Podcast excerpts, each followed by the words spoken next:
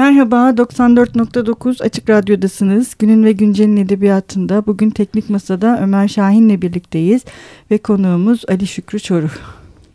Hoş geldiniz hocam. Hoş bulduk.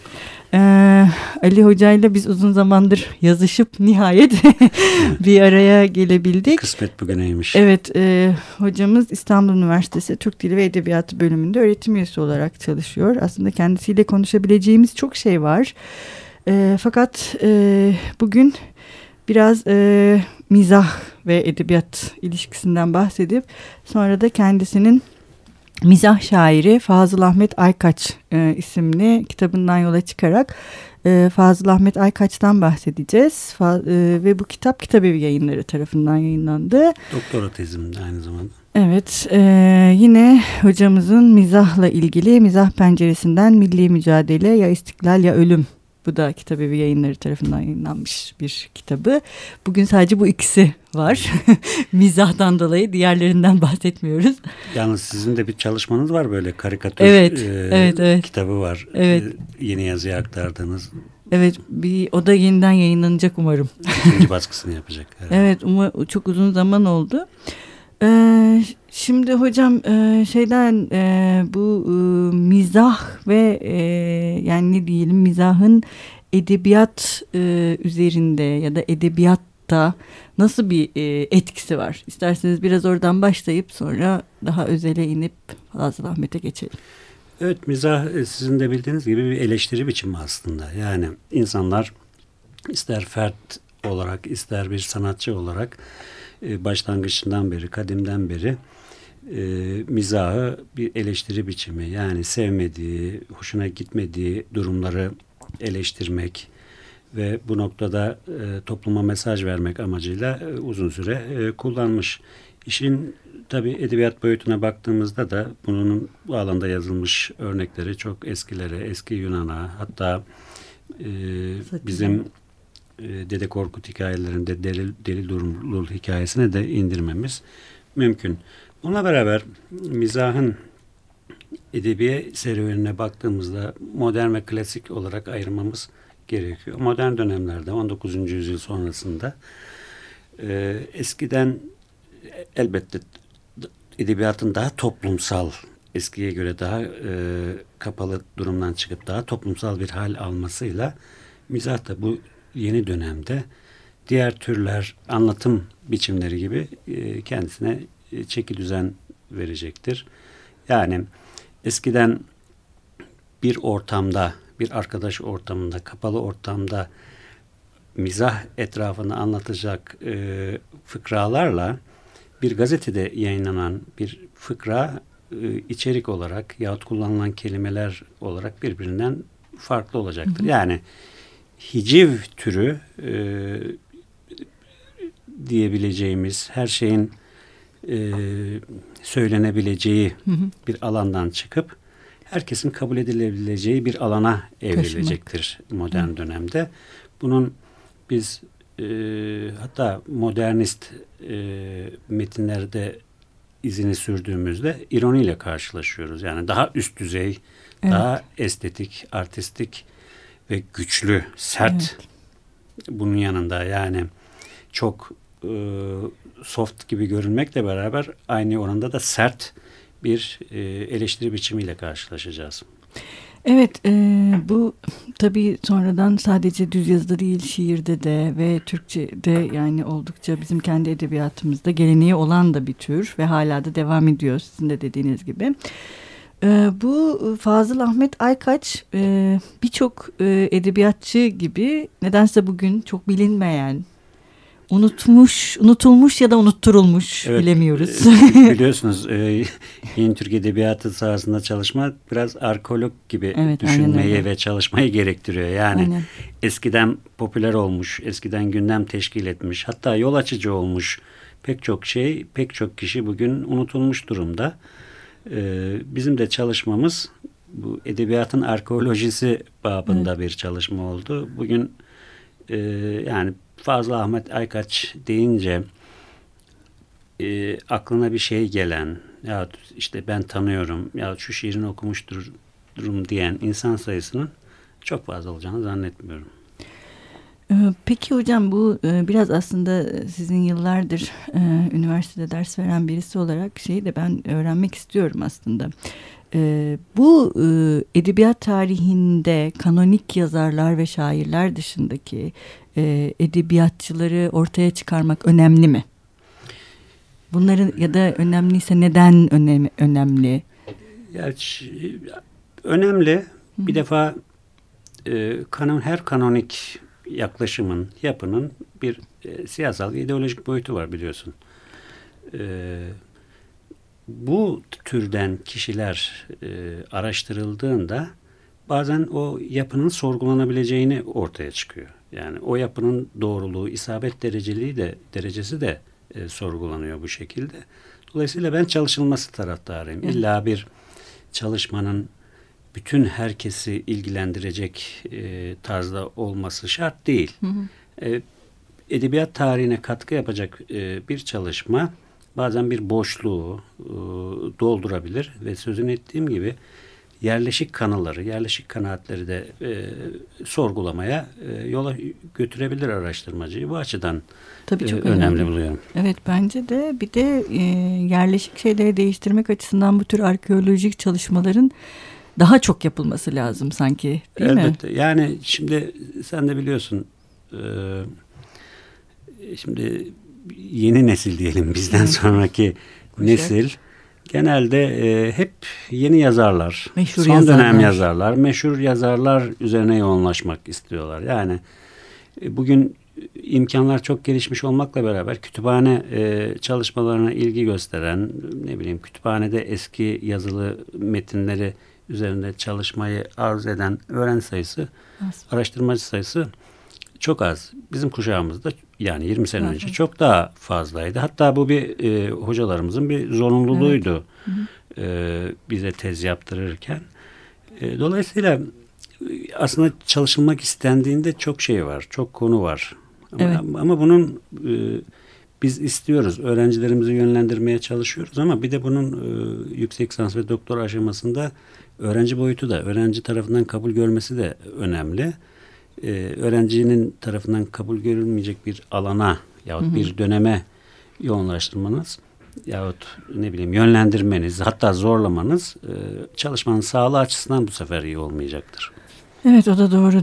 Dönemi de göz önünde bulundurmak gerekiyor şüphesiz. Tabii, tabii. Ama yine de hani biraz önce söylediğiniz işte bu sizin mizah penceresinden milli mücadele örneğin bu Karagöz e, gazetesi üzerinden evet. yapılmış bir çalışma ve bu eski harfli hatta yeni harfli de yani sonradan için harflerine geçilen dönemdeki e, süreli yayınlarda oldukça zengin bir malzeme veriyor Tabii. aslında bize. Öyle değil mi? Tabii yani şimdi benim bu doçentlik takdim tezimdi ve beni, benim açımdan sevindirici bir tarafı Karagöz e, dergisinin ilk defa bu edebiyat araştırmalarına açmış olmamdı. Yani benden evet. sonra e, işte Google Akademik başta olmak üzere arama motorlarına baktığımda pek çok makale yazılmış Karagöz gazetesi üzerinden. Bu beni çok sevindirdi ve e, bir anlamda insanların o döneme olan ilgisini az da olsa arttırmış e, oldu. Bu e, mizah dergileri deyince bizde e, hakikaten e, edebi ve sosyolojik araştırmalar açısından çok fazla ilgi gösterilmeyen bir evet. alan olduğunu hmm, görüyoruz. Doğru. İşte ne çalışıyorsun? İşte mizah çalışıyorum. Aa iyi, hiç yoktan iyidir gibi bir yaklaşım söz konusu. Bununla beraber dönemin sosyal tarihi, gündelik hayat Özellikle tarihi, gündelik hayat, hayat tarihi ve e, gündemi meşgul etmiş konular bir şekilde mizahta karşılığı var. Evet. Şiir olarak var, karikatür Tabii. olarak var.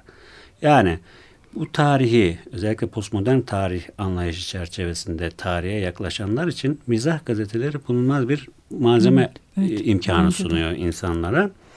Ee, ve pek çok şeyi de öğreniyorsunuz. Yani yeni çıkan bir moda karşısında moda davranış yahut kıyafet tabi. karşısındaki halkın yaklaşımına tercüman oluyor şey evet. e, Mizah. mizahçı. Evet. Çizgisiyle tercüman oluyor yani karikatürle yahut yazdığı metinle, evet. şiirle tercüman oluyor. Dolayısıyla başta gazeteler olmak üzere özelde de mizah gazeteleri e, başka açılardan ben edebi açıdan değerlendirmeyi düşündüm. başka açılardan da başka disiplinler açısından da değerlendirmeyi bekleyen bakir alanlar evet, kesinlikle. E, pozisyonunda. Ha diyeceksiniz ki çok var mı mesela eski yazılı metin olarak Mizah gazetesi? İşte bizde Tanzimat'la birlikte başlamış olmakla beraber 1908'e kadar çok e, sayıda mizah gazetesi yok. İşte Diyojen'den söz edebiliriz. Ondan sonra Hayal'den evet. söz edebiliriz. Çıngıraklı Tatar. E, Çıngıraklı Tatar'dan söz edebiliriz. Ama 1908'den sonra sansürün kalkmasıyla çok. beraber diğer basın organlarının yanında ciddi anlamda bir mizah gazetesi Hı. bolluğu yaşanıyor. Ha bu nicelik açısından böyle ama nitelik açısından diye soracak olursan e, çok fazla nitelikli yayın olduğunu söyleyemeyiz. Me meşrutiyet için söz konusu olduğunda elimizde iki tane e, mizah gazetesi var. O da e, işte Kalem ve Cem mecmuaları. Evet. Türkiye'de modern karikatürü getirmiş olan Cemil Cem, Güzel Sanatlar Akademisi'nde de hocalık yapmış olan e, Mimar Sinan'ın da çekirdeğini teşkil eden Cemil Cem'in Cem'in çizgileriyle e, ne bileyim olması gereken yere, çizgiye gelen bir mizah anlayışından söz etmemiz gerekiyor evet. meşrutiyette.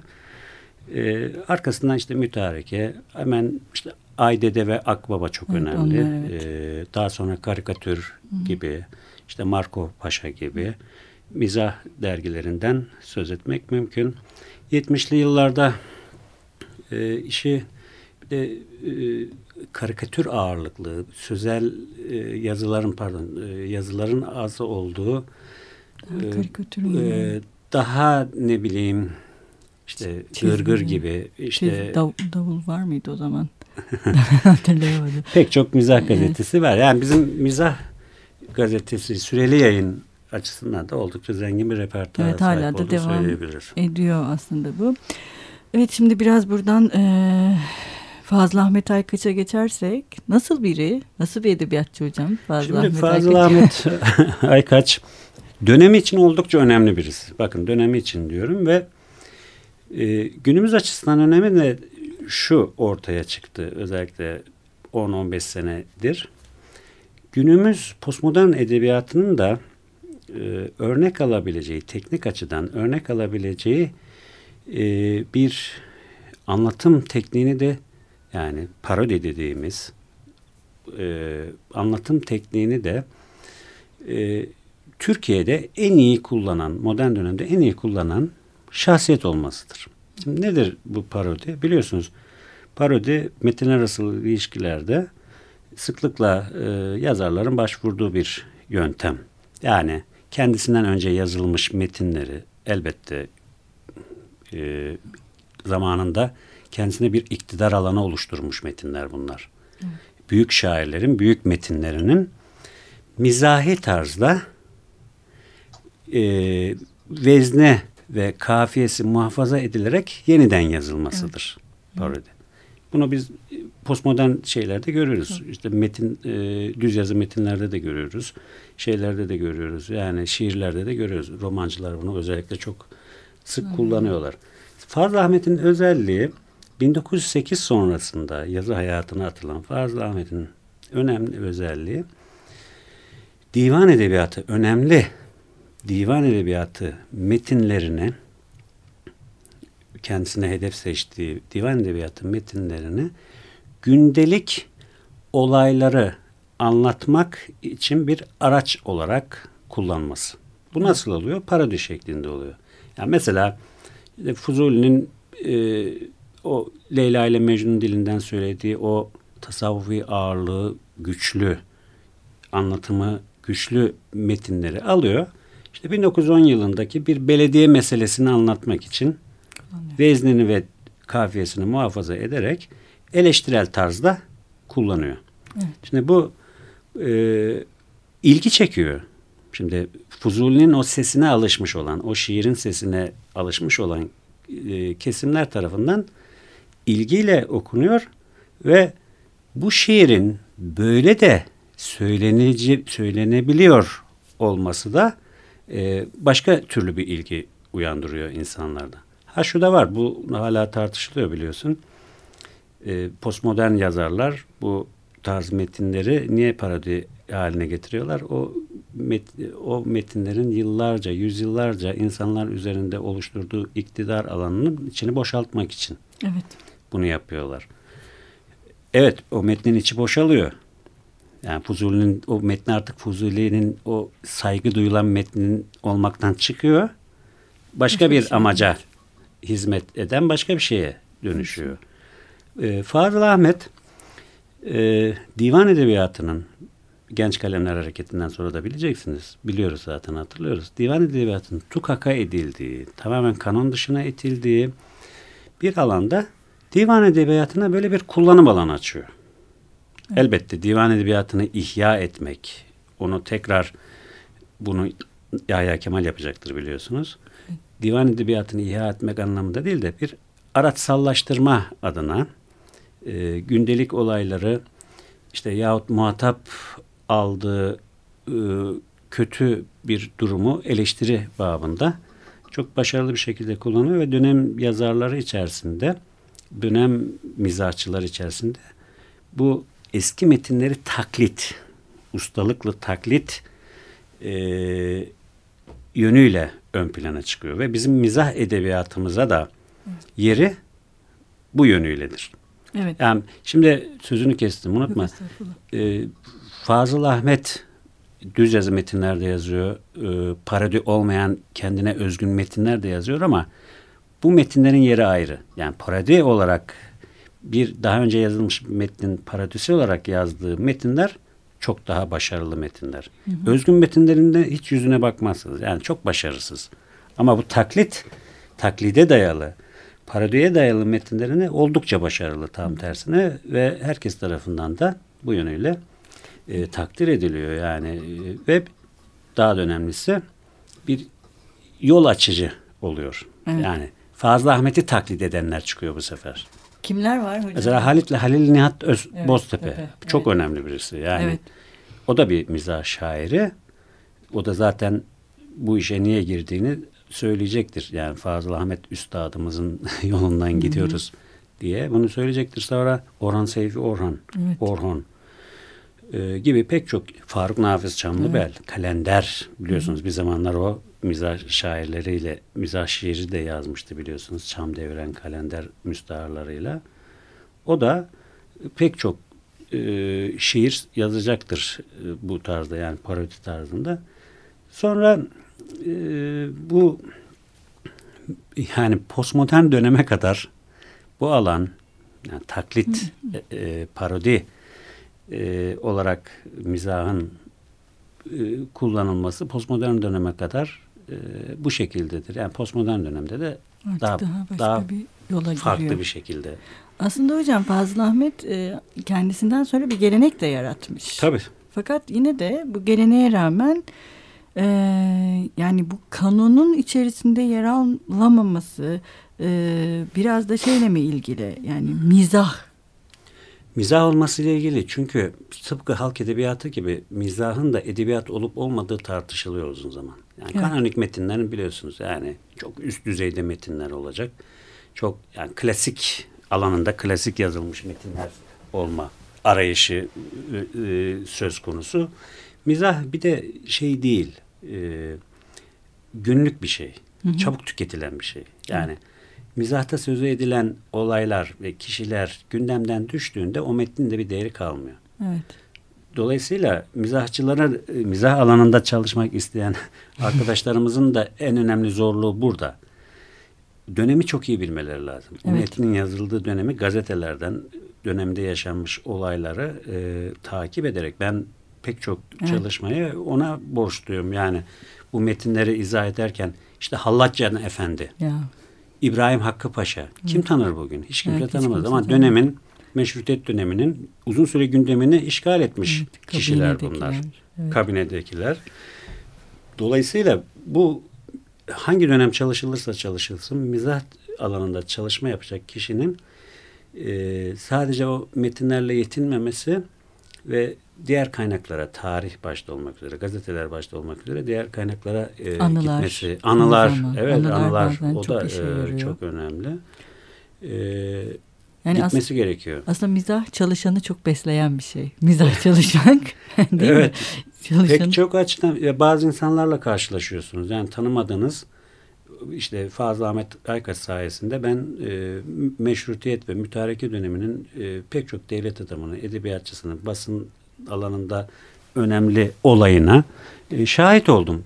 Yani evet. buna bu imkanı bana o da o sağladı. Yani gidip de e, yani tezimi daha iyi işlemek amacıyla e, gitmek durumunda kaldım o evet. o bölüm dönemede.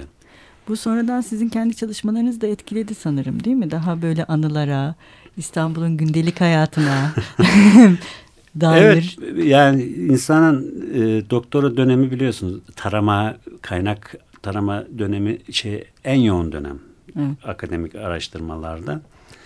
E, işte oradan oraya giderken başka şeyleri de görüyorsunuz. E, ve şöyle bir akıllılık ettiğime de inanıyorum. İyi ki yapmışım. E, mesela gazete ve dergilerde tararken sadece konumla ilgili kısımları değil. Gazeteleri genel olarak taradım. Ve dedim ki bu benim ileride işime yarayabilir. Aa bu şöyle bir olay var.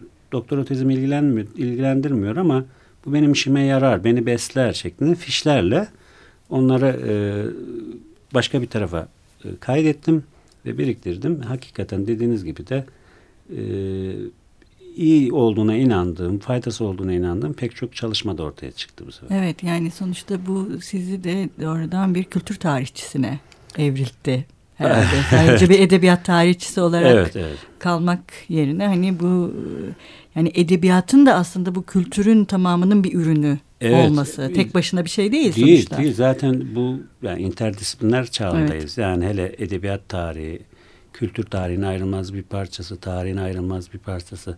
Tarih içinde edebiyat aynı şekilde düşünülen bir çağı yaşıyoruz. Evet. Doğal bir sonuç olarak. Ee, dolayısıyla onlara ilgi göstermemiz gerekiyor. Tamam metin merkezli de çalışalım ama e, yani Türk Edebiyatı söz konusu olduğunda açık konuşmak lazım. Türk Edebiyatı söz konusu olduğunda e, metin merkezli çalışmalar e, için önce bu edebiyat tarihi çerçevesinde evet. bazı problemlerin halledilmesi lazım. Evet, yani belki, bir şeyi hı. sözünü kesiyorum. Ee, bir metni ya bizim edebiyatımız çoğu kere e, sosyal meselelerden beslenmiş.